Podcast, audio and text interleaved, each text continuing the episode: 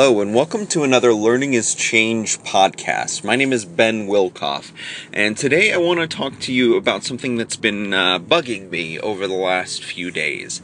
And uh, I'm going to say it very simply, and then we'll kind of go through it and, and the different implications that I'm thinking about.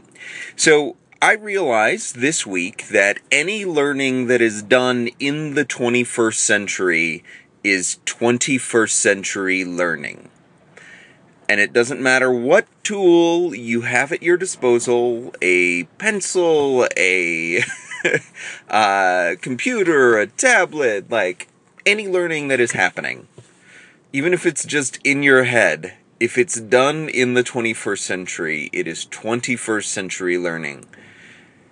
And there's no one that can take that away from you. No one that can say, you are not doing it right because it's not 21st century learning, you're 20th century learning, even though you may be a child that was not even born in the 20th century.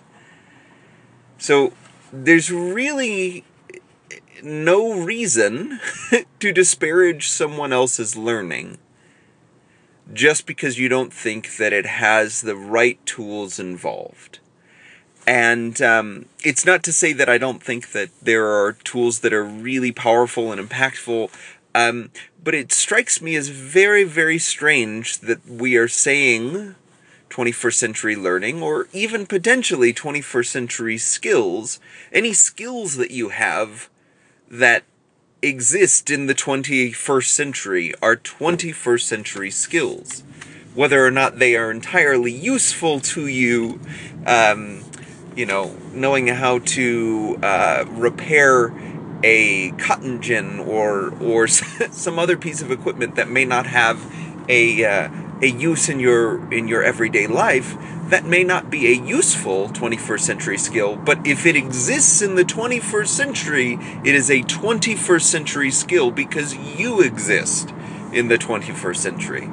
And so I'm really struggling with how do we talk about how do we talk about the skills and the learning that we would like to see in schools without resorting to sort of disparaging someone else's learning or disparaging someone else's skills? Like there doesn't seem to be any reason other than to say you are old and I am new eh, to say 21st century learning I mean, it's like a shorthand that we have sort of come up with. And I know that a lot of people are like, well, we're, you know, so far into the 21st century, or we've got another, uh, you know, we've got another uh, uh, 86 years to go. So we can't say 21st century learning, but I don't think that's the reason we shouldn't be saying it. We shouldn't be saying it because we are not the owners of 21st century learning. We're not the owners of 21st century skills. Any skill or learning that is happening today is 21st century learning, and it is using 21st century skills. And I think that we need to come up with better ways of talking about things that don't disparage someone else's or insult someone else's learning. Because the learning that is happening in a classroom down the hall could be every bit as powerful for that one student that needs it as the way in which I am doing it in my classroom. And I'm not saying that every way of learning is equally good or would prepare kids in the same way.